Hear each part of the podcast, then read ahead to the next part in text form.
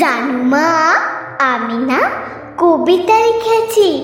তোমরা পড়বে কি তা মার কাছে এসে খাতা মেরে ধরে, ছোট্ট অপরাজিতা রাগি চোখ মেরে মা তাকে বলে মাথা কি খারাপ হলো?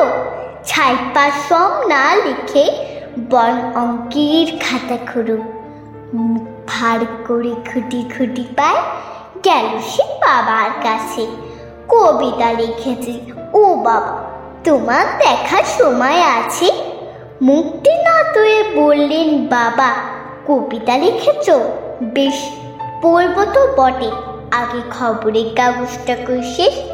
অগত্যা গেল দিদিটির কাছে ডাকলো সে, দিদি, আর দেখ না, কেমন ছবি রেখেছি ছোট্ট এই কবিতায়? দিদির চুচুকে টিভির পদ্মার ঝলমরে রোশনায়। বলল, কবিতা, তুই লিখেছি কবিতা নহরটা ছাই। অপরাজিতার চোখ ছলো ছলো, বুকে কান্নার ঢেউ। তার লেখাই প্রথম কবিতা, দেখল না পুরে কেউ। একা বসে সামনে তাকালো।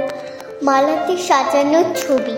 স্নিগ্ধ জুচকে রয়েছেন যে সহজ পাঠের কবি।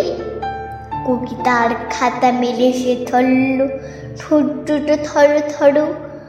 বলল, ঠাকুর, কেউ না পড়ুক। তুমি এই কবিতা পড়ো। কি জানি কি করে, কি যে হয়ে গেল। এই কথার সাথে সাথে রবি ঠাকুরের মালা থেকে ফুল ছড়ল সে খাতা তাতে মনে হলো তার সামনে দাঁড়িয়ে বুঝি রবীন্দ্রনাথ।